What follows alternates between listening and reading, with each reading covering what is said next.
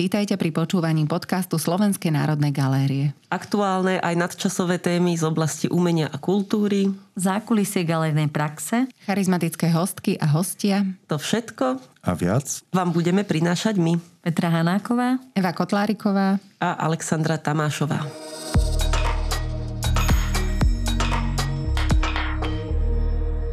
Dobrý deň, moje meno je Petra Hanáková a som kurátorkou súčasného umenia Slovenskej národnej galérie.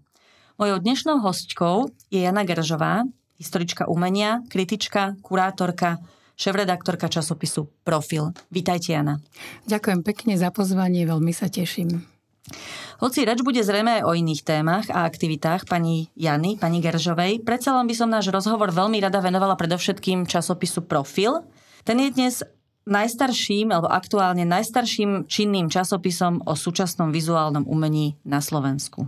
Musím priznať, že sa mi natoľko stelesňujete s profilom, že ma celkom zaskočilo, keď som si pred pár dňami v knižnici na police listovala prvým eh, ročníkom časopisu z roku 1991 a v tiráži vidím šéf-redaktor Igor Gazdík. Samozrejme, že si to pamätám a ja už som vlastne dneska pamätníčka, ale úplne som na to zabudla. Pamätáte si ešte, ako vznikol profil na tie prvé mesiace a svoju pozíciu v ňom, prípadne aj na svoje redaktorské začiatky? Áno, áno, samozrejme, pamätám sa, aj keď sa uh, musím priznať, že uh, po tej výzve, ktorú ste mi dali, som sa trošku vrátila k tej histórii a ponorila som sa veľmi hlboko a som sa trošku zdesila, že čo všetko sa vlastne odohralo. Tak ale k tomu úplnému začiatku musím povedať, paradoxne uh, za vznikom časopisu vlastne stál Agnes Laco Snobko, ktorý bol v tom čase e, ministrom e, kultúry a my sme sa s Agnesom poznali z Mestskej správy pamiatkovej starostlivosti. Sme spoločne skúmali gerulátu. Ja som tam robila vlastne kamenosokárske nálezy a on vtedy prišiel s ideou, že teda poďme založiť časopis a nedalo sa všetko robiť na zelenej lúke, čiže musel nejaký časopis zrušiť a jeho dotáciu, ktorá bola na ten rok, vlastne pridelil tomuto novo novo vznikajúcemu časopisu, dokonca vymyslela jeho názov. A potom sa hľadali, že kto by ho mohol viesť a vlastne prišlo sa na Igora Gazdíka, ktorý je predsa len odo mňa, dajme tomu, generačne starší, mal už nejakú skúsenosť, spolupracoval aj teda s neoficiálnymi umelcami, potom robil na Savke. Čiže e, vlastne tá voľba padla na ňo, ale ja som tam bola od začiatku v pozícii redaktorky a okrem mňa tam bola Tamara a Archlebová, potom neskôr prišla, prišiel Michal Murín a čo bolo zaujímavé, my sme vtedy mali redaktora v rámci teda nie redaktora, ale fotografa.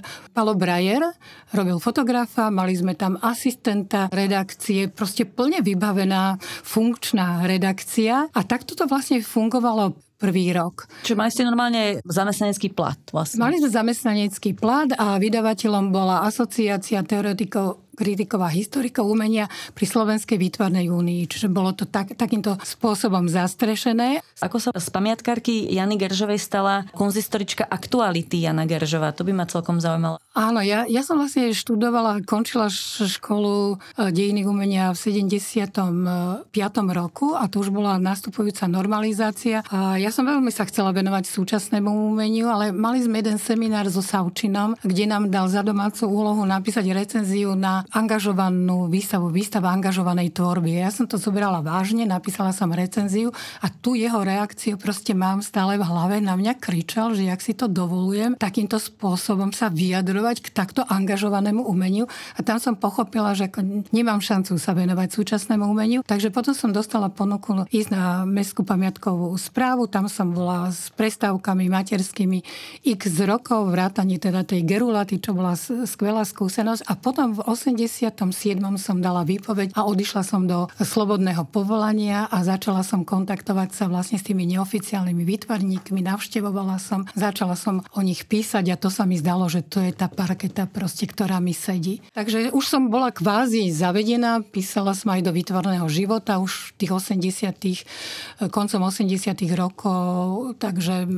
nejak som už proste na tej scéne, na tej scéne fungovala. No ale vrátim sa k tej histórii, lebo tam, tam má veľmi, to je vlastne veľmi turbulentná história. Takže ten jeden rok to takto fungovalo, snažili sme sa cestovať aj do blízkeho zahraničia, prinášať výstavy, mapovať, mapovať aj tú neoficiálnu scénu. Ja v prvých troch číslach som urobila rozhovor so Stanom Filkom a Janom Závarským na tému Bielý priestor v bielom priestore, čo bolo po x rokoch vlastne prvé zverejnenie. Dali sme tam manifest, potom som robila s Milanom Adamčiakom pri príležitosti FIT, Festival intermediálnej tvorby. Plus boli tam e, aktuálne recenzie a tak ďalej. Neboli tam ešte štúdie, ktoré by nejak hlbšie e, pripravovali tú pôdu na nové čítanie dejín 20. storočia, respektíve jeho druhej polovice. No ale e, čo sa stalo? E, stalo sa to, že Slovenská výtvarná únia chcela obnoviť výtvarný život, ktorý vlastne akoby dohasinal a vypísala kon- konkurs na obsadenie šéf-redaktora, šéf-redaktorky a ja som sa do toho konkurzu prihlásila a povedala som to Igorovi Gazdikovi, že by som si chcela už po tej ročnej skúsenosti skúsenosti, že sa cítim dostatočne silná a že by som si to Celkom chcela... rýchlo. Tak musím povedať, že jediné, čo som ja vedela, bolo písať. Ja keď som končila SVŠku, tak som chcela študovať dejiny literatúry do Brna. Nakoniec som proste nešla, ale fakt jediné, čo som vedela, bolo písanie, čiže mne nerobilo problém formulovať veci. Počas strednej školy som vyhrávala tie, tie súťaže školské, ale a písala som v mužskom rode, to musím povedať. Ej, no ale nebudem odbiehať do týchto, týchto marginálí. No ale mm, povedala som mu, cítim sa pripravená, idem do konkurzu, nepovedal na to nič. A ja som ten konkurs vyhrala. A keď som ho vyhrala, tu som doniesla korpus delikty, ktorý podpísal dokonca Igor Gazdík e, na základe konkurzného konania a rozhodnutia konkurznej komisie zo dňa 23.92. Menujem vás dňom 1. apríla 92 šéf-redaktorkou časopisu Vytvarný život som si myslela, že skvelé, dva časopisy, budeme si konkurovať. A Igor Gazdík ma prekvapil, by som povedala šokoval, lebo dal mi návrh a povedal mi, že jemu by viac vyhovoval mesačník ako dvojtýždenník, my sme boli dvojtýždenník, a či by som si to s ním nechcela vymeniť. A ja hovorím, prepačte Igor, my sme si vykali a do konca života sme si vykali a to si myslím, že bolo správne. A my, prepačte Igor, ak ste mali záujem, tak ste mali ísť do konkurzu. Mne sa to zdá ako nefér. Teraz si tu budeme changeovať. No ale on vám chcel u, u, akoby uvoľniť tú šéf-redaktorskú stoličku profilu, že keď už ste... No dobre, ale prečo? Ja som takisto mala záujem nie o dvojtyždetik, čo je ako veľká robota, mm. ale o luxusnejší, uh, luxusnejších 10 čísiel. Ja som povedala, že nie. Na to konto sme sa nejak skontaktovali s Luborom Károm, ktorý bol súčasťou tej komisie a on tiež na mňa tlačil, že by to bolo pre toho Igora super. Hovorím, dobre, pre Igora áno a pre mňa nie. Hovorím, v žiadnom prípade nie. A Igor urobil ešte jednu vec a to, to som bola šokovaná absolútne, lebo on dal výpoveď v profile.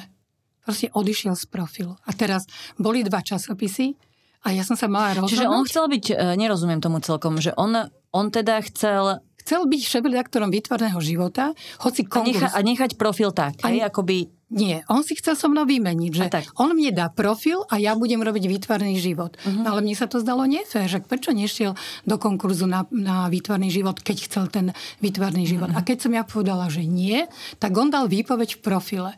Čiže ani jeden časopis proste nemal zaštítenie. Uh-huh. A ja som teraz bola vo veľkej dileme, že čo mám urobiť. Ten hrozný profil, ktorý ten prvý rok vyzeral ako naozaj strašne vizuálne, ale už som sa cítila byť ako by, moje dieťa. No, to už ste Čiže mala som, mala som problém ho celkom opustiť. Zas ma veľmi lákalo ísť, ísť a postaviť si to od začiatku svoju čistú koncepciu. No. Tak ale nakoniec som sa rozhodla, že dobre, tak e, budem robiť, robiť ten profil a na výtvarný život bola, bol vypísaný konkurs, znova vyhrala to Luba Slušná a stala sa ďalšia veľmi čudná vec, lebo Luba Slušná kompletne oslovila všetkých členov mojej redakcie profilu, aby nastúpili k nej do výtvarného života. A Peter Horvat to aj urobil, odišiel robiť vlastne dizajn toho, toho časopisu a aj tajomníčka odišla. Čo sa mi tiež zdalo ako neuveriteľné, že niekto, kto si buduje, tak si budujem svoj tým a nebudem preťahovať. A aj keď mi povedali, že je to konkurenčné prostredie, tak ja neviem, čo im ponúkla viac platu, ale mne sa to zdalo hrozne neférové. Čiže ja som od vlastne, e, tu mám niekde číslo 7, 92 som sa stala vlastne šéf-redaktorkou aj teda s touto traumou, aj s tou, ako ten časopis vlastne trošku ako vizuálne vyzeral. Ja ako si ich pamätám, oni sa potom nakoniec postupne odlíšili, čiže mne sa akoby nezamienial výtvarný život e, s profilom. Nie, Profil nie. bol vždy ako dynamickejší a možno mal menšie texty, ale tá otázka, ktorú ja tu mám hĺbšie v tých e, štruktúrach pripravenú, že koľko vlastne, koľko časopisov uživí to malé, intelektuálne malé e, odborné prostredie. No tak e, máme jazdca, máme splash art, e, máme glosoláliu, ktorá tak trošku pracuje aj s tým výtvarným umením.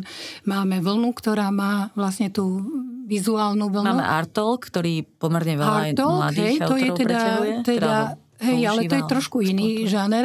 To je online platforma, ktorá teda môže byť veľmi, veľmi aktuálna, ale zase neviem do akej miery proste ona archivuje. Že... Myslím, že hej, ako Hej. mne, pre mňa je to už re, re, reálne E, konkurujúci problém, časopis. problém je, že není dostatok e, ani nie tak čitateľov, ako písateľov. Lebo väčšina ľudia, ktorí píšu, nemajú to ako svoje hlavné povolanie. Hej. Väčšinou sú uchytení niekde v inštitúciách, čiže je to taká ako vedľajšia, vedľajšia činnosť, čiže nemajú toľko času, aby sa tomu mohli mm, plnohodnotne venovať. Ešte možno, že k tým začiatkom. Ja sa pamätám, že ako vysokoškoláčka čítala som vlastne časopis e, v galerijnej knižnici a že to bol teda veľmi živý časopis s množstvom polemík. Pamätám si okrem tých e, kemeniovských textov a reakcií naň, napríklad debatu, keďže sa tam veľmi rýchlo reflektovali prieskumy VŠVU a vyhľadávali tie akoby nové e, kone v stajniach. Čiže mnohí umelci, ktorých dneska už máme etablovaných, sa tam ako objavovali na tých e, prieskumoch a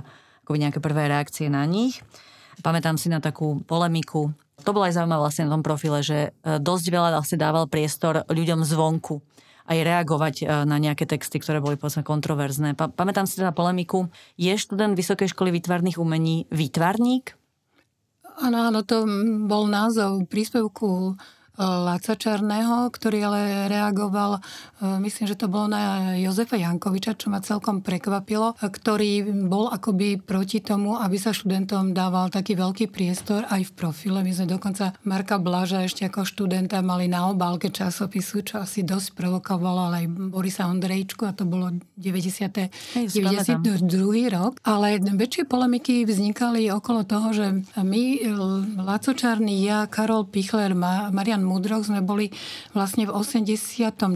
roku, keď sa vlastne situácia lámala, vyzvaní študentami, aby sme prišli pomôcť vlastne zmeniť tú situáciu na VŠBU a boli sme pri tom, ako všetci pedagógovia nakoniec položili svoje posty. Otvoril sa nový, nový konkurs pre úplne nových pedagógov a vlastne z tejto pozície ľudí, ktorí pripravili pôdu pre tých nových, pre nás relevantných pedagógov, sme si dovolili po roku urobiť vlastne taký spätný pohľad, že čo sa škole podarilo, čo sa škole nepodarilo a boli tam aj niektoré kritické poznámky k niektorým ateliérom. Viem, že to bol ateliér profesora Jana Bergera, maliarsky, ktorý sa nám zdal taký veľmi ako konzervatívny a tam okolo toho vznikli veľké polemiky, Pán profesor samozrejme na to reagoval. Reagovali na to e, ľudia, ktorí ho vlastne akoby podporovali, ale mm, e, myslím si, že to, že to bolo, bolo opodstatnené. Nakoniec ten ateliér sa potom neskôr zmenil a Klaudia Kosiba ho prevzala, čo bola vlastne študentka e, profesora Bergera a hoci stále pokračovala v kvázi ako keby v konzervatívnejšom programe, tak ho výborne naštartovala. Takže tie polemiky boli opodstatnené a ja som sa ešte chcela vrátiť ale k tej zmene. Ja potom, keď som nastúpila, tak som trošku zmenila. Začali sme robiť prílohu časopisu, začali sme robiť slovník slovenského výtvorného umenia. Najprv to boli vlastne ako keby portrety umelcov a potom v druhej fáze sme začali robiť vlastne tie kľúčové slova. Zmenili sme farebnosť, zdalo sa nám, že predsa len umelecký časopis, tak sme mali vnútornú dvojstranu farebnú. Nakoniec sme prešli na plnú farbu a také, takýmito krokmi sme sa snažili aj vizuálne ten časopis e, reštartovať, ale nedostali sme sa vlastne k tom, tým prvým ročníkom, ktoré graficky zalamoval Peter Onaj, čo bola skvelá skúsenosť pre mňa, pretože pre neho to bolo ako evidentne koncept a ja sa pamätám, ako sme sme šaleli z toho, ako on sa snažil potlačiť všetky písané texty. Áno, on vstupoval takými potlačmi. Vstupoval, obracal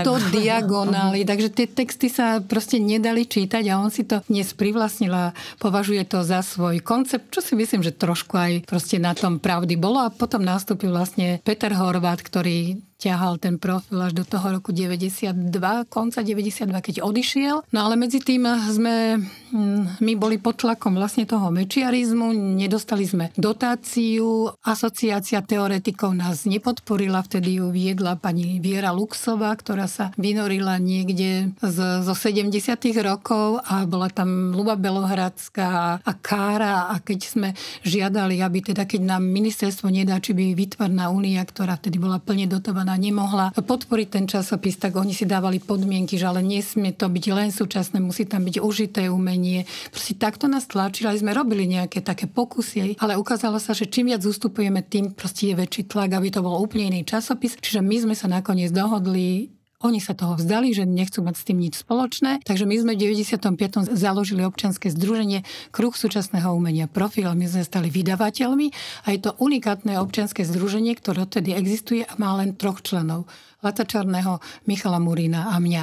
A sme zistili, že čím viac ľudí do toho vstupuje, tým sa to stáva síce možno viac otvorenejšie, ale e, nakoniec vznikajú z toho hybridné formy, nečisté formy, pretože každý z toho svojho nejakého pola záujmu, ktoré sleduje, chce tam dostať. Čiže zostali sme vlastne takto, takto Dobre, vyčistení. ale z jednej strany ste si ten časopis zachránili, ale ano. svojím spôsobom z druhej strany ste si ho sprivatizovali v istom zmysle.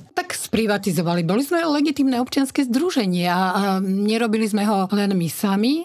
Hej, mali sme celkom e, vybudovanú sieť prispievateľov, čiže sme oslovovali ľudí a prijali sme aj texty, ktoré boli polemické, ktoré, s ktorými sme sa my možno celkom neidentifikovali, ale ten časopis nakoniec vy ste do vlastne toho, tej encyklopédie, ktorá je zavesená na násavke, urobili profil, profilu ako mienkotvorného e, časopisu. Ja si to pamätám vlastne aj spätne, keď si pozerám, ako je to celku um, adekvátny zdroj, že keď som robila knihu ženy inštitúcie, ako mne to veľmi pomáhalo. Jednak eh, plexia tých eh, súdobých výstav, aj, aj toho uvažovania vlastne dobového. Ale, ale tie prvé roky sú naozaj veľmi divoké. Ako je tam obrovské množstvo ľudí, ktorí dopisujú, aj cudzincov, ktorí sa prekladajú. Mm-hmm. Je tam veľmi akože variabilný materiál, aj rôzne žánre má tam eh, Matuštík rubriku, hej, sú tam tie polemické kemeňové texty, píše Slavka uh, Brajerová, píše o fotografii, mm-hmm. Macek píše o fotografii, už aj Murin píše, píše Tamara Archlebová ako, no. ako vlastne členka, alebo teda redaktorka. Ona tým, že jazykovo vlastne vybavená aj na tú maďarskú scénu. Loran Hedi sa stala riaditeľom Mumoku vo Viedni, čiže urobila s ním rozhovor. Až sa tak pýtam, že kde sa vlastne títo ľudia takto už vycválali tým, tým časopisom, kde sa potom stratili, lebo Tamara Archlebová tá už nepíše vôbec. Pritom... Tak, začala sa venovať tiež skôr mm, svojej vlastnej tvorbe. Tak e, aj myslím, že boli tam aj také trošku nejaké spory, sme si nesadli, možno naša predstava už potom toho, toho privatizovaného časopisu, že naša predstava bola možno viac také analytické texty a Tamara je písateľka, e, ktorá píše viac pocitovo, čo je samozrejme, samozrejme fajn, ale snažili sme sa vlastne kočírovať ten časopis k tomu analytickému písaniu. Ale možno, neskôr... že ešte aj to je zaujímavé pripomenúť, čo podľa mňa v tej aktuálnej generácii možno nemusí byť zrejme, že po 89. sa vlastne vytvárala nová tradícia toho súčasného umenia, teda vôbec sa zakladala, pretože mnohé ano. tie veci neboli reflektované, aj tam bola tá kvázi paralelná scéna, čiže aj vy ste, skoro všetci tí ľudia, ktorí ste písali o tom súčasnom umení, sa museli vlastne ako v behu e, dovzdelávať a mnohé veci ste v zahraničí videli prvýkrát, ktoré ste poznali možno len z literatúry, takže podľa mňa to muselo byť ako celkom fajn byť e, vlastne pri takej ako horúcej situácii a stále byť takým spôsobom v istom zmysle nehotový alebo nedovzdelaný čo je vlastne skoro plus. Samozrejme, prišli sme s nejakou výbavou a ja som predtým 80 tým deviatým už vlastne sa nárala e, do, do tej neoficiálnej scény, čiže keď sa vrátil Stano z emigrácie, tak som vedela, kto to je, ale musím sa priznať, že keď som s ním robila rozhovor, som bola neuveriteľne frustrovaná, pretože s ním sa nedal viesť dialog. Ja som položila otázku a on mi povedal tú svoju mantru. Položila som ďalšiu otázku a znova mi odpovedal mantru. Čiže bol to taký ako veľký boj, ale je to veľmi dobrý dokument a potom ešte v kontraste s tým e, Janom Závarským, ktorý videl ten problém bieleho priestoru v bielom priestore úplne inak. Hej? A ja som vlastne toho Stana Filka, ja som ho potom zaradila aj do tej publikácie rozhovory o malbe. Urobili sme veľký rozhovor, už to bolo 2012 alebo taký nejaký rok. Už bol na tom zdravotne nie veľmi dobre. A znova som sa ho vlastne pýtala na mnohé tieto veci. On to potom ne, neautorizoval. Ja som ale ho pochopila až teraz, keď mal výstavu, ktorú kuratoroval Boris Ondrejčka v Brne nedá sa ho uchopiť konzistoricky, nedá sa ho uchopiť chronologicky. Je to niečo podobné Len ako poeticky. Je... Ako? Len poeticky. Nie, ani nie poeticky. Je to zaciklenosť a nejaká špirála, po ktorej sa on vlastne pohybuje a vracia sa k tým prvým veciam. Trošku mi to pripomína Erika Bitera, že je to taká, tak, taký, taký, taká podobná, podobná štruktúra tvorenia toho budovania, takého chaotického budovania, ktorý má nejakú vnútornú štruktúru. Takže ja som mu teraz odpustila, hoci vtedy som sa boli, veľmi nahnevala, lebo on ten rozhovor, ktorý som ja prepísala, som mu to poslala poštou, som povedala, že prídem, tak e, mi to okomentoval. Prvých 10 alebo prvých 5 stran bolo takýmto drobučkým písmom okomentovaných a keď som sa ho ja pýtal, tak vysvetli mi, čo, čo vlastne, s čím nesúhlasil. Čo tak, s tým teda mám urobiť, aby sa to dalo áno, publikovať? Aj? Nedalo, tak sme sa dohodli, že nie. Ja som ale ten rukopis nechala u neho a potom som sa dozvedela, že on to predal ako svoj text art do súkromnej zbierky. Bez vašej spolupráce. Bez mojej spolupráce. Tak to som aj napísala potom taký kritický text na to, na to Margo.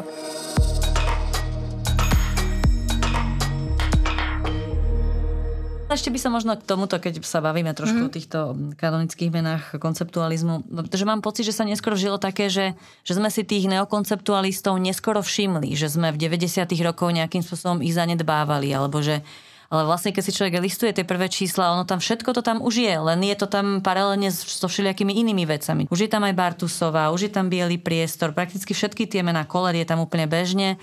Samozrejme väčšinou s inštaláciami, teda s vecami z 90. rokov, ktoré dneska prakticky nerezonujú, pri najmenšom pri tom západnom čítaní. Čiže všetci tí ľudia už sú na scéne, tam není akoby zanedbanej, ani zanedbanej tradície, ani zanedbanej osobnosti, len je tam toho strašne veľa a všetky tie hlasy znejú, pretože ja mám pocit, že tá súčasnosť sa neuveriteľným spôsobom vyčistila na tých neokonceptualistov a že je to vlastne veľmi historicky neférové voči všetkým ostatným, dokonca aj z tých umelcov, ktorí robili aj konceptuálne veci, ale aj iné, sa teraz už akoby vyčistujeme, že, že normálne sme tú scénu akoby spurifikovali na ten konceptuálny hlas ale preto možno, že by bolo zaujímavé aj pre tých ľudí, ktorí dneska sa venujú tým súčasným dejinám alebo tej nedávnej minulosti, aby sa pozreli do tých profilov z tých 90. rokov, že naozaj to tam už všetko je, len je to oveľa rozkošatenejšie v rámci teda tej plurality hlasov. Určite áno, súhlasím, určite konceptualisti neboli zanedbávaní, dostali ako obrovský, obrovský priestor a vlastne aj ten profil bol zárodkom toho, čo potom nakoniec doviedla k tomu vrcholu Zora Rusinová, keď urobila výstavu 20. storočie a publikáciu a výstavu, nakoniec aj ja som do toho prispela dvomi, dvomi príspevkami a toto bola vlastne živná pôda, ktorá už bola nejakým spôsobom pripravená. Hej, samozrejme, teraz sa veľmi často opakuje tá mantra že sme si neobjavili Máriu Bartusovú a ja stále argumentujem, čo ma teda mrzí, že ja som sa s ňou, myslím, že môžem povedať, že sme sa priatelili a ja som mu oslovila do synagógy v 90. rokoch, ale ona už nebola zdravotne na tom najlepšie. Viem, že sa chystala, mám taký list od nej, kde mi hovorí, že by chcela robiť do špalovky e, výstavu, ale e, Mariu Bartusovú e, sme nezanedbávali, lebo zanedbávali sme ju rovnako ako ostatných neoficiálnych umelcov. To, že vyskočil kolér, tak to súvisí s tým. A Tiež to nebolo v 90. rokoch. Bolo to vlastne ex post. A to, že si ju svet objavili, je naozaj vďaka tomu, že bola vystavená na kaselskej dokumenta, lebo um, Etienne Cornevenu vystavil v rámci tej veľkej československej výstavy v Paríži a to, bola, to bol 90. rok a vystavili ju na, vo veľmi dobrom priestore v štvrti La Défense rešpektovanej galerii, kde mala nádherný súbor. Vtedy si ju nikto nevšimol. No to zjavne nešlo cez ten francúzsky kanál, no to zrejme išlo. To. Inak je to zložitejšie tá, hej, ten akoby hej, svet umenia, ktorý si distribuje vkusy a vplyvy. Ano. Ešte by som predsa len zostala mm-hmm. v tých 90 rokoch. Vy ste hovorili, že vlastne ste sa stali zružením, ktoré si potom vlastne začalo samostatne žiadať peniaze. Ano. Ja mám pocit, že chvíľku tam bolo aj také prekrytie finančné Šorošovým centrom, či mýlim sa, alebo mnohé mm-hmm. vlastne aktivity sa no. za toho mečiarizmu alebo za mečiar, alebo jak to povedať, uh, saturovali vlastne injekciami zo Šorošovho a nie len. V 92. roku sme my dostali, dostali poslednú dotáciu z Ministerstva kultúry, štátny fond e, na podporu umenia, ktorý ešte založil Agnes. Potom ale bola to len ako minimálna čiastka, čiže museli sme osloviť aj Šorošovo centrum, Kultúr kontakt vo Viedni, Pro Helvéciu, Švajčiarsku. Jedno číslo sme vydali len s nimi a posledné číslo to bol 96. rok 3-4. To sme robili v spolupráci s, so Šorošovým centrom, ktoré vtedy už viedla Mária Hlavajová. A je to taká, taká zaujímavá aj, aj, aj sonda do toho, že ako písať. Vy ste tých otázkach aj počiarchli, že čas, často sme robili ankety, okrúhle stoly a to sa mi zdalo veľmi dôležité a bola to moja parketa, čo som ja vlastne pretláčala, lebo sa mi zdalo, že to je nie dialog, ale nejaký polilog. Napíšete recenziu, môžete urobiť dve recenzie na, na, na tú istú výstavu alebo nejaké podujatie, tak máte dva pohľady. Ale tie ankety vlastne vytvárajú o mnoho širšie spektrum. Tuto, toto šorošovské číslo bolo zaujímavé tým, že celý rok prebiehali cyklus výsta, teda cyklus prednášok o filozofii a umení, prepojenie filozofie a umenie. Boli tam kľúčové slova smrť autora, postmodernizmus, vysoké, nízke, gíč a tak ďalej. A bolo to postavené na zaujímavom princípe, lebo bola prednáška, k tomu bol koreferát, čiže človek, ktorý sa dopredu mal tú prednášku, čiže mohol sa na to pripraviť, plus bola, bol záznam diskusie. Čiže naozaj do toho vstupovali mnohé hlasia. Pamätám si, že smrť autora robil Miroslav Marceli, kompetentný a koreferát robila Mila Haugová, čiže z úplne inej pozície autorky a vznikli tam ako krásne napätia aj vlastne ukázanie, že nie je možný jeden pohľad, že to nemôže byť len pohľad Bart, Rolanda Barta, hej, ktorý vyhlásil v 84. smrť, smrť autora, hej, ale je to aj pohľad aktívnej spisovateľky, básnišky. Hej.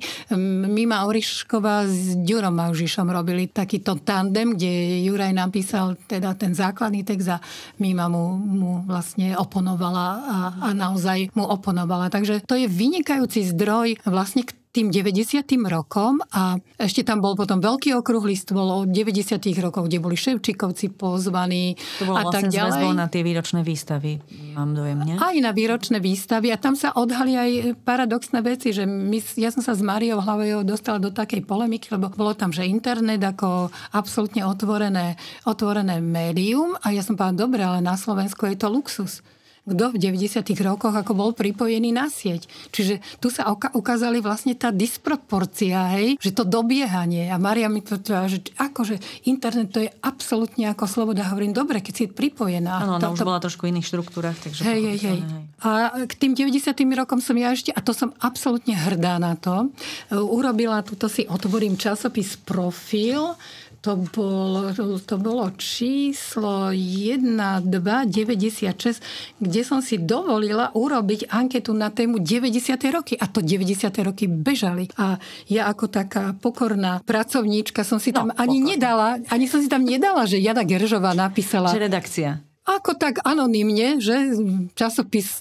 A, ale pritom chcem povedať, že tam bolo 30 6 otázok a to je ako baječný materiál sledovať aj na ktoré, otázky, ktoré otázky rezonovali, ktoré zostali nezodpovedané, hej. Ako odpovedali ľudia, tam bola Mária Orišková, Zora Rusinová, Jiří Olíč, e, myslím ešte nikto z Čiech. A to bola bol... živá anketa, ktorá sa prepisovala, nie, alebo to bola nie, písaná nie, nie? To, to by sme nezvládli, to, to, to bolo písomné. A je to výborne vyilustrované, čiže 90. roky sú baječne zmapované. Ja som bola teraz trošku prekvapená, einer že tento rok bola v tranzite výstava, ktorá sa venovala 90. rokom. Ivana Rumanová robila s e, Dušanom Barokom a e, Damas Gruska na to napísal dosť ako kritickú recenziu a ja som bola, bola prekvapená, ako keby si nezmapovali ten terén, ako keby sa pozerali veľmi zo súčasnej perspektívy na to, ako sa to dialo. A to, ako sa to dialo, to boli veľmi zložité situácie. Teraz často tá, tá mladá generácia nám vyčíta, že sme sa tak mechanicky napojili na ten západný model, že sme proste prebrali ten otvorený trh a tá kon, ten konzumerizmus, ale bola tu nejaká iná možnosť? Boli ekonómovia pripravení na to, aby vymysleli nejakú inú paralelnú, paralelnú cestu? To no, si no, neviem on sa, ten, on sa ten, zrejme ten svet musel najprv saturovať, aby mohol začať rozprávať o desaturácii. Hej? Hej, ale, že angažované umenie malo v tom čase úplne iný obsah, ako má dnes. Mm. Hej. Mne sa veľmi páčilo napríklad, že profil uh, veľmi reflektoval výstavy, že bol že, že, a myslím si, že 90. roky boli, uh, boli rokmi výstav. Čiže v podstate sa to, dia, to umenie dialo na výstavách. Aj tým, že to boli vlastne tie priestorové inštalačné formáty. Čiže bolo to vlastne periodikum, ktoré tú, tú živosť toho, ten Ausstellungsmacher aj vlastne uh, reflektovali. To sa mi páčilo a aj veľmi rýchlo, že reagovalo. Takisto vlastne cena Oskara Čepana, tá sa vlastne od prvej chvíle, od momentu ešte, keď to bol mladý výtvarník roka, sa reflektovala. Čiže ak by dneska niekto chcel robiť nejaké dejiny mm-hmm. vlastne už tej inštitúcie ceny, tak si môže veľmi dobre to chytiť ešte pri zdroji.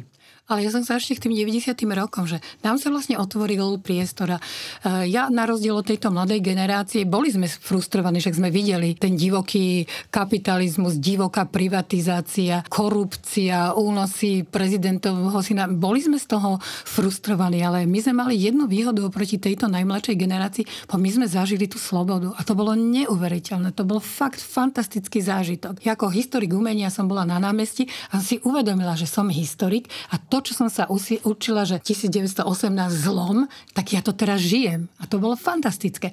A získali sme slobodu a začali sme cestovať. Som bola prvýkrát na Benátskom bienále v roku 1990 a bola som šokovaná. Prichádzala som vaporetom a hovorím si, jak v Benátkach vôbec môže súčasné umenie fungovať, veď to nemôže konkurovať. Tam boli len tie staré drevené kolie, o ktorých sa zavezovali vlastne tie, tie loďky a to boli inštalácie nádherné. Videla som tam Jenny Holzer v americkom pavilóne. Videla som e, veľkú výstavu Fluxus, čo robil e, Oliva na nejakom ostrovčeku, kde som si to išla pozrieť nakoniec. Potom som išla posledným vaporetom. Slnko zapadalo. Ja som so suchou paštikou na, na lavičke, hej? Nie, nie, ja som si kúpila deci červeného vinka. Mm, slnko zapadalo, proste gíč ako hrom. A ja som bola naplnená a videla som tie úžasné veci. Čiže my sme to veľmi prežívali. Takisto prvá kaselská dokumenta, ktorú som videla 92. A, a bolo tam Bill Viola a prosím mnoho, Bruce Nauman a strašne veľa vecí, o ktorých som vedela, tušila, teraz som to zažila naživo, ale čo bol pre mňa úplne ako šokujúci zážitok, Aniš Kapur tam mal jednu inštaláciu, on vtedy, vtedy pracoval s takouto farbou, ktorú používali vo vesmírnom výskume, ktorá pohlcovala. A, a to bolo zvláštne, že bol taký domček vytvorený, pred domčekom rad ľudí čakalo na výstavu, aby sa tam dostali. Čiže museli ste vynaložiť nejakú energiu, aby ste sa k tomu umenie dostali. Teraz sa otvorili dvere, postili vás tam dvoch a na zemi bol čierny kruh. A teraz by ste prichádzali k tomu kruhu a zrazu ste zistili, že to nie je a boli tam doja, len pretože to bolo nebezpečné. Tam bola hlboká jama vymalovaná vlastne týmto, týmto čiernym, čiernou, čiernou špecifickou farbou a ľudia si klakli a teraz išli po tom povrchu a tá ruka im vlastne klesla a to bola neuveriteľná ilúzia. Tak to proste boli pre nás šoky. A my sme začali pravidelne chodiť na, na Benátske bienále, na Kaselskú dokumentu a sme to dokumentovali z prvej roky. Ja som v 95. vycestovala do Pittsburghu, kde bola vlastne veľká výstava a tiež som to reflektovala v profile, kde bola veľká výstava stredoevropského umenia, kde zo Slovenska vystavoval Dano Fischer, Otis Laubert, Dežo Todd, Laco Čarny, Roman Ondák a neviem čo. Ja som tam proste Bola tam prišla. Metres Factory. Metres, Metres Factory. Ale súčasne v tom čase tam bolo um, Carnegie Inter, uh, International vlastne bienále súčasného umenia, kde som videla Rachel Whiteread a mnoho ďalších fantastických, fantastických výstav. Čiže nás tá bezprostredná skúsenosť ako obrovský posun bala. S Katkou Rusnakovou sme pravidelne chodili do Londýna každý rok. Urobili sme si vlastne prieskum. No áno, no svojím spôsobom, a to je možno tá výhrada tej súčasnej mm, generácie, mm. že boli sme, alebo boli ste, lebo vtedy som, to bolo ešte ste, ja som bola iba pozorovateľom, hrozne nadržaní. A že, že svojím spôsobom sme, alebo ste boli kriticky k tej domácej scéne, lebo tu ste aj lepšie poznali a to bol taký akoby familiárny materiál, ale že to, to svetové umenie, tak to ste strašne žrali.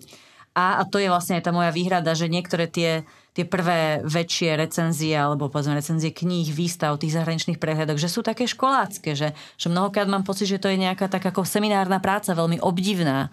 Ale dá sa tomu vlastne rozumieť, hej, lebo ale nesúhlasím. Nie? Nie, nie, nesúhlasím. A ten obdiv trvalo rok. A už keď som tam išla druhýkrát, a keď som tam išla ako kurátorka v 93. že sme vyhrali konkurs na uh, slovenskú časť v Československom pavilone s da- Danom Fischerom, tak som videla zákulisie.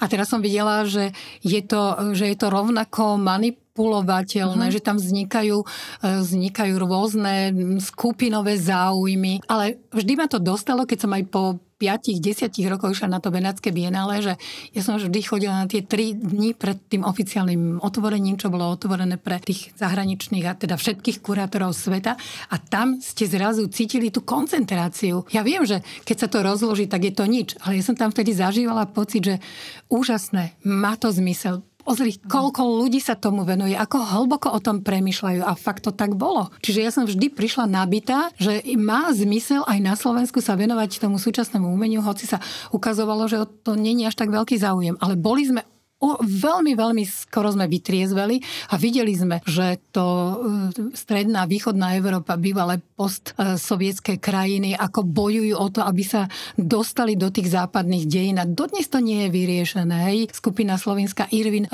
napísala knihu Eastmar Map, hej, kde zahrnula všetky tieto krajiny a povedali, keď nemáme dejiny, tak my si ich musíme napísať. A bol to ako trus podnik voči tomu vynechávaniu vlastne tejto, tejto časti Európy z z tých veľkých dejín a deje sa to dodnes tak. Možno, preto ste potom pozvol nás toho bezprostredného reflektovania súčasnosti a väzby na umenie stále viac začal byť profil teoretický, že sa trošku viacej začal orientovať na tie metodologické alebo teoretické témy. Aspoň taký mám dojem, že po roku 2000 jednak je taká väčšia inklinácia k tematickým číslam, mm. že už takéto myšmaž alebo tá mnohosť e, neštrukturovaná, ktorá bola typická možno pre tie prvé mm. roky a viac menších textov, že začína byť to číslo aj také štrukturovanejšie, také akoby vybehané, že sú tam nejaké je tam ten profil, je tam ten um, pojem, je tam v posledných rokoch ten fem pozitív, že je to taká, aj myslím, že aj v, tej, v tom novom úvodníku po roku 2000, kedy sa znovu e,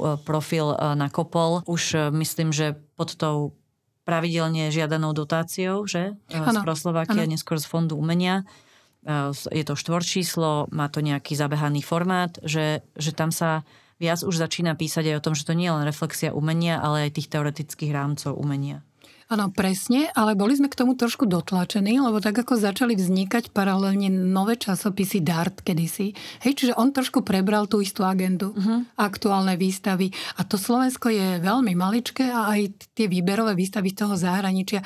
Začali sme si uvedomať, že sa veľmi krížime že vlastne sú to ako keby identické koncepcie, jedno mladšia generácia, jedno staršia generácia a miesto, čo je trošku paradox, miesto toho, aby sa tie novo vznikajúce časopisy vymedzovali voči tým existujúcim, tak my sme boli dotlačení k tomu, že hľadať ten priestor, ktorý nie je pokrytý. A ukázalo sa nám, že práve tá teoretická reflexia nie je dostatočne pokrytá. Mm. Ale že vy ste sa sama vyvíjala ako teoretička, že... Áno, tak ja sa ne, necítim byť teoretičkou dos, doslova. Mm. Som skôr kritička, historička umenia. Jeden čas som robila kurátorstvo. Ale niektoré texty majú teda tú dimenziu teoretických, hlavne keď som bola na Vysokej škole výtvarných umení ako vedecko-výskumná pracovníčka, čo to akademické prostredie vlastne človeka tlačí do takého akademického takého trošku písania s poznámkovým aparátom a tak ďalej. Máte pocit, že nám rastie výtvarná kritika alebo dorastá, alebo že je to v tom objeme tých e, píšucich kritikov stále rovnaké, e, že je ľudí, ktorí píšu dnes viac ako povedzme v tých 90 rokoch, alebo akú máte vlastne skúsenosť s tým uh, novým mesom kritickým? Ja som optimistka. Samozrejme, že tí mladší a, a mlad, mladí prichádzajú a ja sa im dosť venujem. Niektorým to možno ide na nervy, lebo som teda doslova editorka. S niektorými si vymieniam poznámky a upozorňujem ich na pasáže, ktoré nesedia štilisticky a ktoré nesedia faktograficky a ja sa musím priznať, že som mala jednu vynikajúcu skúsenosť, keď som písala do Dominofóra, kde tú kultúrnu rubriku mal na starosti Janoš Traser, tak on, na, on ma veľa vecí naučil. On mi síce do textov ako takých nevstupoval, ale dokázal urobiť fantastickú dramaturgiu. Jeden z takých vrcholných textov, ktorý tam mám, je o knihe ako objekte. A on mi urobil takú dramaturgiu, že to, čo som ja mala na konci, on dal na začiatok, poprehadzoval vlastne tie jednotlivé podkapitolky a dal dal tomu takú živosť, že ja som bola nadšená. Čiže toto sa ja snažím hlavne s tými začínajúcimi autormi a autorkami robiť. Niektorí prídu, ako samozrejme mám stabilných, aj Zora Rusinova, Katka Rusnáková, ktoré možno majú skôr tie znaky toho akademického písania, potom je tam Vlado Beskida, Beata Jablonská, ktorí sú takí tí nadaní písatelia, ktorí píšu skôr kvázi eseje alebo často vypracujú nejaký príbeh a cez ten príbeh prezentujú to umenie. Aj keď toto robila Etienne Corneven a niekedy je to problém, že tie texty viac vypovedajú o tých autoroch, píšucich autoroch ako o tých samotných dielach. A potom sú, mm, sú vlastne mm, zaujímaví mladí, čo je Peter Medeši z tých starších. Ale to by ma zaujímalo vlastne, akým spôsobom to funguje, že, že ste vy akčná vo vyhľadávaní tých autorov pre konkrétne témy, alebo ste pasívnejšia a kto sa vám prihlási, toho beriete? Alebo no, aký tak, je ten... Keby som... Sa, Odmietate aj napríklad nejakých iniciatívnych kritikov, ktorí písať áno, nevedia? Áno. Čiže na tú prvú otázku. Keby som sa spoliehala na to, čo príde, časopis nevyjde. Ja samozrejme aktívne vyhľadávam a je menej, ale objavujú sa aj, aj, aj ponuky. Čiže e, je to postavené na tom, že, že vyhľadávam a že s, že s nimi pracujem, ale to som chcela povedať, že k tomu skvelému písaniu je, z tých staršej generácií máme teraz kmeňového Jozefa Čereša, ktorý celá cestuje a píše úžasné texty, čo je nedávno monografickú výstavu Jozefa Bojsa, čo si povieme, že Ježiš Maria už toľkokrát počutá legenda a on to dokáže interpretovať ako z iného pohľadu. Teraz aktuálne vychádza Profil 2 2022, kde je že černostvo, téma černostva. A spojil e, tri zahraničné výstavy a jednu českej, teda zahraničnú tiež, ale teda v Rudolfine, kde mapuje tento problém. A k tomu napísala Ivana Moncelová recenziu na aktuálne Benátske bienále a jej podtitul je tichý odkaz na vlastne problematiku žien cez aspekt e, rodu a rasy. Hej? Čiže mnoho tých černožských a, afroamerických umelkyň získalo aj, aj ocenenia. A mm, Peter Medeš je úplne ako skvelý. Na jeho textoch som nikdy neopravila ani čiarko, že texty prechádzajú aj jazykovou korekciou, takže tam ešte môžu byť nejaké vstupy, ale, ale redakčne ako e, minimálne. A pritom je to rozhladený, vzdelaný, ale jeho písanie je, že vždy má nejakú tézu, ktorú overuje, polemizuje, čiže nie je to také ako posrstiť, e, nehladí toho autora, ale je provokatívny, ale nie je provokatívny tým negatívnym spôsobom, ako bol, dajme tomu, Kemeni ktorý provokoval nie tým, čo hovoril, ale ako to hovoril, to svojou nadradenosťou. Ja som si tuto našla aj nejakú, nejakú citáciu jeho textu kde písal o línii slovenskej, imaginárna línia slovenskej grafiky a má tam takúto pasáž. Rodostrom tzv. imaginatívnej línie slovenskej grafiky je neobyčajne prehľadný. Otcom v úvodzovkách sa stal Vincent Hložník, matkou v úvodzovkách Albin Grudovský. Rodičovský pár má niekoľko desiatok detí epigonov, pričom u väčšinej časti drobizgu prevažujú gény matky. Akože má to svoj pôvab, ale zas by som očakávala, že v takomto časopise bude viac e, analytické. On tam síce ďalej analizuje, ale stále tam presakuje tá jeho No tak ono to bolo trošku aj také ako chytanie na hruškách, akože tam bolo strašne veľa citovaného mm, materiálu a naozaj taká, taká perspektíva sedenia na koni, pištolnícka. hej, no. hej, hej. Trošku podobná na tón bol vlastne Matuštíkovým textom. Matuštíkovým textom napríklad som nikdy nerozumela. Tam bolo tak veľa všelijakých insiderských odkazov. Jako páčil sa mi, to, to je vlastne mne vlastné, také, taká veľmi um, slobodná práca s jazykom a také tie rôzne anglicizmy a novotvary a také, také žonglovanie vlastne s tými slovami ale zároveň to bolo absolútne hermetické písanie, ktoré... No tak ja nemám ten pocit. Ja, ja som mala rada. On, on mal od začiatku rubriku v profile a boli to vždy, mapoval situáciu a vždy si zobral nejaké tri výstavy, ktoré mohli a nemuseli so sebou e, súvisieť a bol aj teda ironický. Ja, ja som to veľmi rada čítala.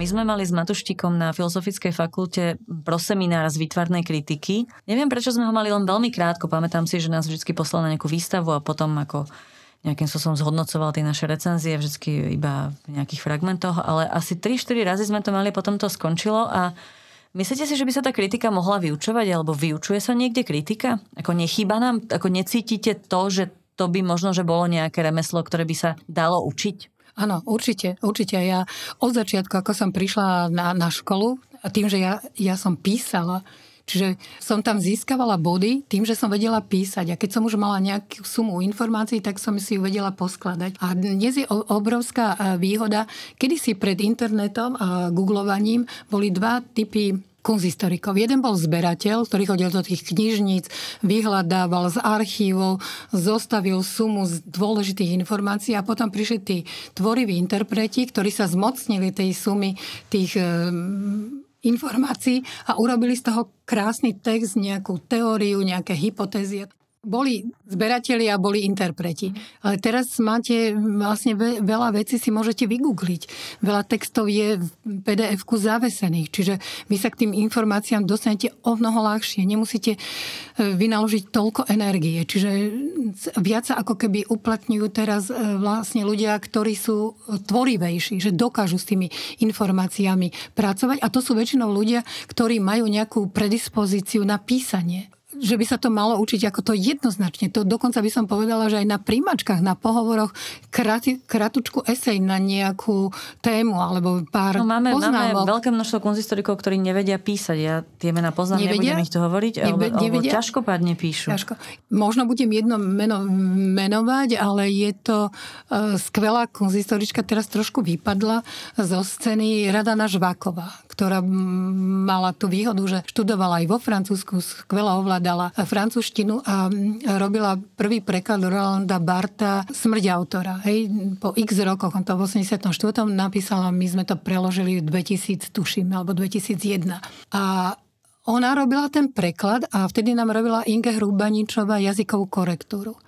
A my sme s tou Radanou hovorili, že skvelé, výborné, ale ten text není fluently sa povie po anglicky, mm. hej, že není plynulý, že zrazu sa to ucho a to oko zabrzdí na nejakom slove alebo na nejakom zvrate, ktorý tam nesedí. Hej? A veľmi sme s ňou museli zápasiť, aby, aby prijala, prijala vlastne tie, tie mm, odporúčania vlastne tej Inge. No? Ono je to podľa mňa sú, uh, vlastne vec toho, že, že my, alebo možno čítame veľa odbornej literatúry a čítame veľa anglickej, anglickej teda anglofónnej literatúry, tým pánom sa nám tá slovenčina preklápa štruktúralne do tej angličtiny a už to nie je ani jeden jazyk. Čiže je to štrukturované ako angličtina, aj keď je to slovenčina.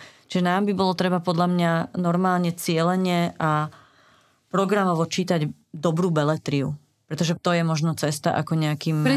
plynulejším spôsobom písať. Áno, pre tých, ktorí nemajú ten dar lebo ja si myslím, že to existuje nejaká predispozícia, ale nie je to len... Je, je to aj pohľad na svet, lebo keď píšete ako puberťak, nie je to preto, že si, ste si vedomí, že máte nejaké jazykové schopnosti zložiť vetu. A je to preto, že vás zaujíma svet. Hej, že chcete reflektovať svet. Áno. Vyjadriť, no. Hej, chcete sa vyjadriť tomu svetu a hľadáte tie adekvátne výrazové prostriedky. A tým sa cibrite. A samozrejme v tom čase aj čítate. Hej? No ale e, existuje, teraz som sa pozerala na Umprumke, Milena Bartlova má seminár na vlastne ako keby žánre, žánre No my sme napríklad na filmovej vede mali normálne predmet mm-hmm. písania, tak e, že mali sme to so Zuzou Mojžišovou, čiže ano. v podstate nám ukazovala ano. v našich textoch, že čo je nezrozumiteľné, kde je to matné mm-hmm. v tom mhm. texte. A to bola ako celkom fajn škola. Opýtam sa ešte, máte pocit, že sa v tom profile zrkadlia vaše inklinácie, alebo cítite to? Lebo ja to teda cítim, cítim takú istú dynamiku, jak sa tam stále navracia tá malba, lebo to sú, to sú vaše témy. Samozrejme, aj nejaké personálne inklinácie tam sú, hej. A nemáte ešte napríklad niekedy pocit, že by ste mm, dali sem tam prednosť e, číslu, ktoré by editoval niekto iný, alebo taká, taká tá inštitúcia toho hostujúceho editora, že by sa vám sem tam ako aj pre oddych, aj pre osvieženie toho časopisu zišla? Áno, ne, samozrejme, že sa v tom časopise odrážajú aj moje preferencie, ale Malba, to nebol ten prípad. Malba, uh, ja som sa začala venovať teda tej Malbe, pretože sa Malba vrátila na, na scénu. Mňa to zaujímalo skôr ako kultúrno-spoločenský fenomén. Kladla som si otázku, prečo sa Malba vrátila? Ja, ja som vlastne konceptualista, ja milujem umenie, ktoré je intelektuálnym dobrodružstvom družstvom, ale pri tom návrate a pri tej mladšej generácii maliarov, aj tej, teda nie 80. roky, ale tá generácia, ktorá nastupovala vlastne akoby e, vyškolený, ja neviem, Ivanom Čudajom, alebo Danom Fischerom, alebo Rudom Sikorom, e, že som si uvedomila, že ako keby sme mali potlačené emócie ako keby nám emócie, to umenie súčasné nedokonale sprostredkovalo emócie. Hej? A táto malba ako keby vytiahla niečo, čo sme podvedome potláčali. Však avantgarda povedala, že krása to je termín, ktorý sa nemôže používať. A krása a, a city a emócie potom začali vznikať knihy, prečo ľudia plačú pred obrazmi. Čiže podľa mňa je to dôsledok e, vlastne toho, že to konceptuálne umenie sa prevážilo a už nebolo ani tak tvorivé, ale len sa to nejakým spôsobom opakovalo. A čo sa týka otvorenia toho profilu, tak e, ja som urobila dva pokusy a chcem tom pokračovať. Prvý pokus skončil katastrofou, lebo dvaja renomovaní konzistorici a, a konzistorička bol to tým, nebudem menovať, e, som ich oslovila, oslovila oni súhlasili a trošku bol problém v načasovaní. Keďže sú veľmi vyťažení, robili všeličo iné, takže sme to posúvali, posúvali, posúvali a nakoniec e, ten kameň úrazu bol v tom, že jeden z tých, tejto dvojice e, napísal jeden z kľúčových textov do toho časopisu. Hej? A keďže my sme od 2012 e, máme tú zásadu, že všetky štúdie písané vlastne pre časopis Profil prechádzajú anonymnou recenziou dvomi odborníkmi, až na základe toho e, my ten text odporúčime do časopisu. Tak e, tento hlavný text prešiel touto oponentúrou a tie jeden posudok bol český, jeden slovenský a tie texty, tie posudky hovorili, že áno, fajn, ale treba s tým textom ďalej pracovať. Čo je bežné pri Čo je bežné. Uh-huh. Ale hostujúci editor povedal, že on je taká autorita, že jemu nemá čo kto hovorí o tom, že ako, ako má písať a proste na tom sa to um, zlomilo. Tak ja som povedal, že prepač, je tu nejaký princíp, ale veď oni neodmietajú, oni ťa pochválili, veď je to dobrý text, ale majú a obidvaja sa zhodli na tých istých podmienkach. Čiže to bol jeden krach. A druhý krach, to, to môžem aj men- tá druhý, druhá spolupráca to nebol krach, e, bol Noro Lacko a Silvia Čuzijová. Takisto si nevedeli načasovať, čiže tiež sa to posúvalo, bol to posledné číslo toho roku a tiež nepochopili celkom, že čo to je robiť editora hostujúceho. Čo ja som mala očakávania, aj sme sa o tom bavili, že oni si vyberú témy, rozhodia siete, oslovia x autorov, ktorí im do do tej témy budú nejakým spôsobom prispievať. Ale oni to zobrali tak, že ťažisko vo v tomto hostujúcom boli ich texty. Hej? Uh-huh. A to nie je ten hostujúci. Hej, ale na to, treba, na to treba mať skúsenosť a potrebujú na to veľkú aj, aj veľa času. A oni nakoniec uznali, že je to teda veľmi ťažká práca. Vydali sme to číslo. Myslím si, že sa za ňo ne, nemusíme hambiť, ale nesplnilo to moje očakávanie. Čiže ja sa naozaj, my máme teraz e, grant od Fondu na podporu umenia do roku 2024 čiže tam som kľudná, ale samozrejme, že si uvedomujem, že keď ja už nebudem schopná to ďalej ťahať, hoci stále ma to baví a je to pre mňa veľké vzrušenie. No chystať si proste nejakých nástupcov. Nič zlom, ale to by ano. podľa mňa bolo treba, lebo Hej. ja si to tak uvedomujem, však ja som preto aj písala tú knihu Ženy inštitúcie, že nám sa stáva naozaj to, že podobne máme mesiac fotografie Václava Maceka, mm. hej, že vlastne sa nám mnohé udalosti, časopisy, veci spájajú s jednou osobou, ktorá bez ohľadu na to, či to bude alebo nebude jedného dňa, to nemusíte chcieť robiť. Jednoducho môžete byť unavená, amortizovaná, vyhorená alebo budete mať zrazu niečo úplne zaujímavejšie v živote, tak to zrazu skončí. Že, že to je vlastne plus i minus vlastne celej tej veci. No. Takže moja otázka, že ako si predstavujete profil o 10 rokov? Toto vôbec v týchto horizontoch časových neuvažujem, ale tie 3 roky áno a uvidím, v akej budem kondícii a či pôjdeme opäť do konkurzu cez Fond na podporu umenia, ktorý teraz trošku tlačí na to, kedy si tá spolúčasť finančná bola 5%, od tohto roka je 10% a keď sme sa časopisy podobné bránili, že sme občianske združenia ktoré aj tých 5% z nejakej sumy je príliš veľa, tak nám povedali, že bude aj horšie, že tú spoluúčasť budú proste zvyšovať. A to čiže nie je reálne. Je to ale vlastne plne financovaný časopis, čiže... Je, je tam 5% nás e, spoluúčasť. Ale jak, mňa by sa malo celkom, že koľko, koľko má teraz náklad e, profil? Profil má malý, malý náklad, má 500, ale predáme, hej. Uh-huh. A distribuujete sa takto, ako keby v rámci inštitúcií umenia, že nie, nie cez nejaký... Nie, ideme cez oficiálnu sieť hej. Media uh-huh. Ktorí nám robia aj predplatiteľov. Čiže môžem si normálne v stánku, ak ešte nejaký ano, stánok existuje, stánky? Aj, oni, oni majú aj stánky, hej, uh-huh. tam dávam nejakých 40-50 kusov do stánkov ide. Uh-huh plus teda do galérií a múzeí, do Českej republiky aj teda na Slovensko. Plus e, čitateľnosť. Ako, čo je dôležité, samozrejme, aj fond sa pýta, koľko je náklad, ale to nie je to smerodatné číslo. Smerodatné číslo je, aká je čitateľnosť. A ako, ten... jakým spôsobom si ju viete kvantifikovať? Nevieme si ju celkom presne, ale ten časopis je napríklad v Slovenskej národnej galerii na Vysokej škole výtvarných umení, čiže mohli by sme si urobiť nejaký prieskum, však oni majú nejaké štatistiky, za mesiac, koľko, koľko ľudí si ten časopis zobralo. Hej? To by sme mohli urobiť, ale na to proste nie je energia. Hej? Hej, to by som hej. ja nemohla urobiť.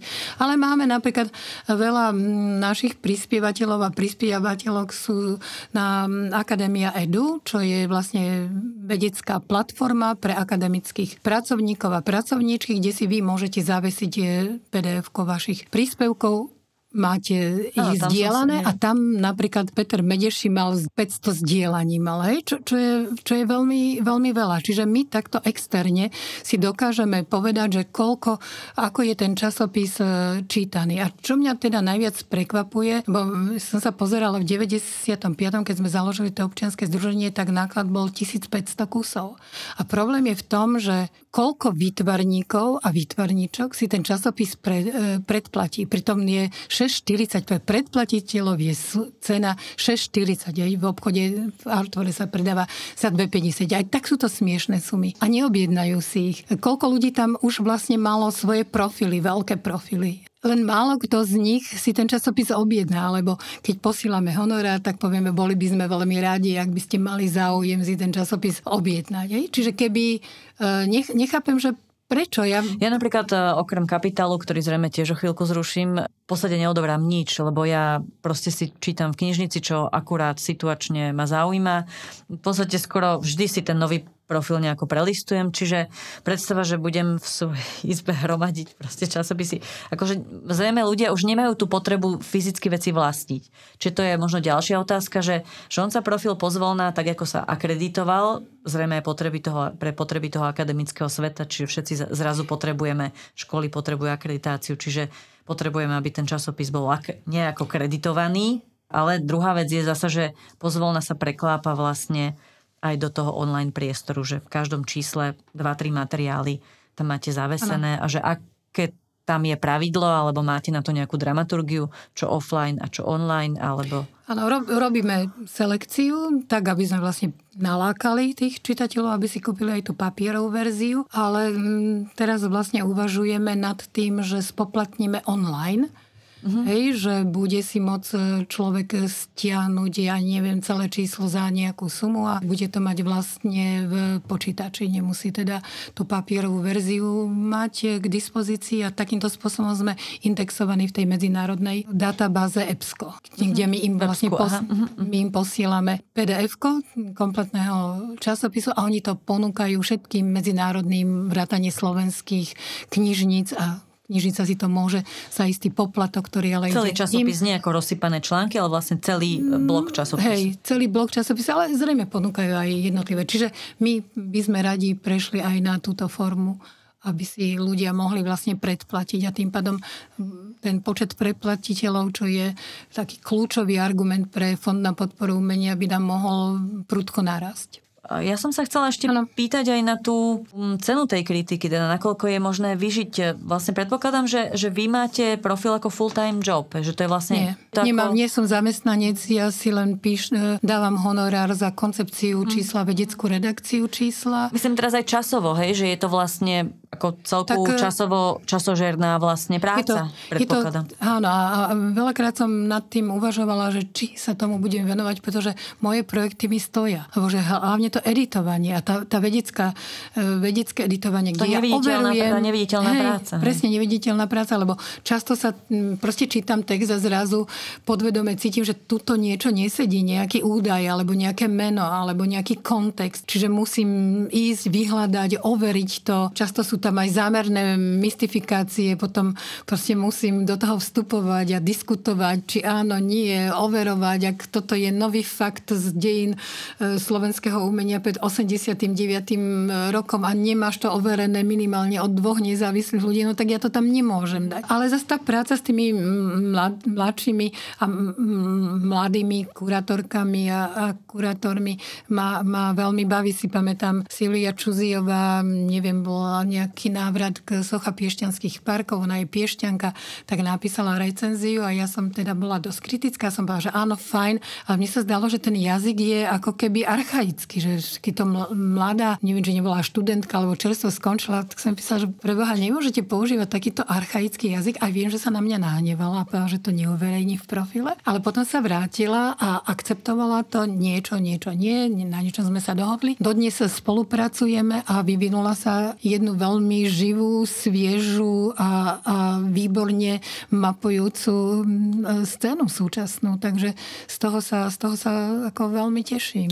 No ja vlastne musím povedať, že obdivujem tých ľudí, ktorí stále píšu a ktorí recenzujú alebo teda kritizujú. Ja, ako ja som v podstate rezignovala, pretože mm. pre mňa je to jednak tým, že ja mám prirodzený jazyk ostrý, takže mne sa mhm. ani nedá písať nezainteresovanie a pár teda tých posledných zainteresovaných recenzií ako ma stálo ako strašne veľa takej nejakej morálnej energie, čiže mm, na to som rezignovala, oveľa radšej píšem väčšie texty, už teraz píšem viacej do kinoikonu, ale uvedomujem si, že je to strašne časovo náročná a strašne zle zaplatená práca. Čiže možno, že keby sme, ale ťažko predpokladať, že by sme mohli dostávať väčšie dotácie na písanie, čo to má asi problém aj literatúra, ale ako podľa mňa by sa tá, tá, tá kritika trošku zlepšila, keby sme tým textom mohli venovať viac času a boli za ne viacej zaplatení, lebo je to vlastne, podľa mňa aj preto zakapáva vlastne tá kritika. Nezakapala úplne, ale asi by bola na tom lepšie, keby, keby ten čas bol zaplatený. No. My, my máme také pravidlo, že